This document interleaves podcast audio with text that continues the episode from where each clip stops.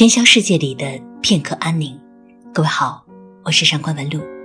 查看今天节目原文，你可以在微信中搜索“上官文露读书会”。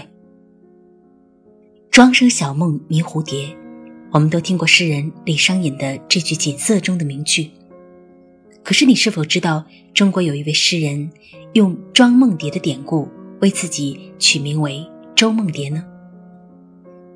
诗人周梦蝶。被称为诗坛苦行僧、孤独国国王，因为他创作半世纪之久却产量稀少，被划为蜗牛派。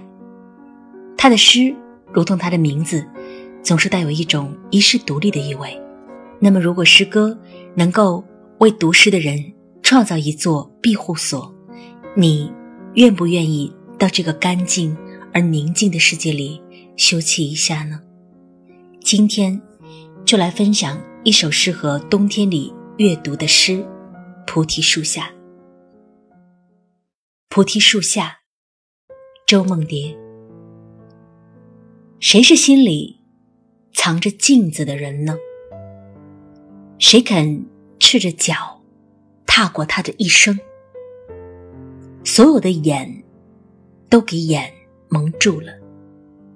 谁能于雪中取火？且助火为雪，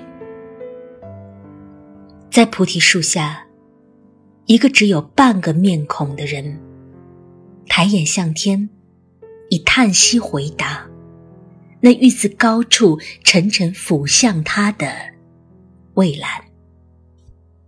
是的，这儿已经有人坐过，草色凝碧，纵使在冬季。纵使劫夫者的足音已远去，你依然有枕着万籁与风月的背面相对密谈的欣喜。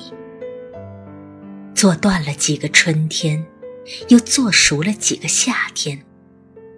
当你来时，雪是雪，你是你；一宿之后，雪即非雪，你亦非你。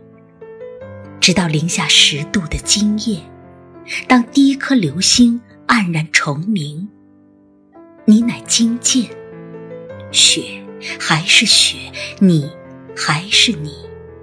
虽然劫夫者的足音已远去，唯草色的凝碧。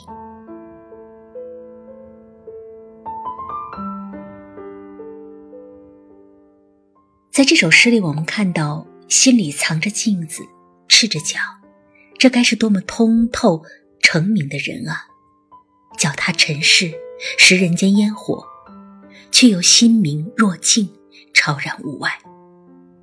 做断了几个春天，又做熟了几个夏天，这两个疑问，就像是在追问一生：当你来时，雪是雪，你是你。这句话就好比在说，世人出生时空白一片，如同雪；一宿之后，雪即非雪，你亦非你。这是说，我们身上经验了太多，怎能还如出生时一般一无所有呢？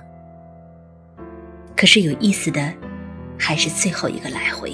诗人又写道：“当第一颗流星黯然重明，你乃惊见雪还是雪。”你还是你，为什么你还是你呢？这一颗流星可以视作大彻大悟时照见心里的那一束光。我们的这一生为俗世所累，出卖自己，只为同时间和命运换取想要之物。可是我们却总是忘记，任前生如何姹紫嫣红。身后，也只能落得一个空白如雪。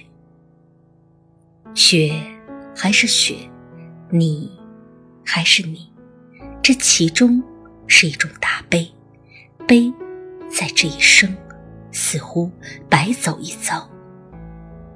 但谁又能说这不是大喜呢？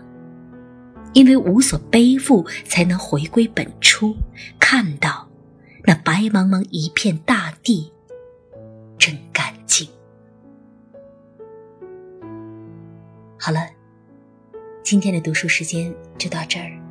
我是上官文露，查看今天节目的原文，你可以到微信中搜索公众号“上官文露读书会”，让我们共同寻找喧嚣世界里的片刻安宁。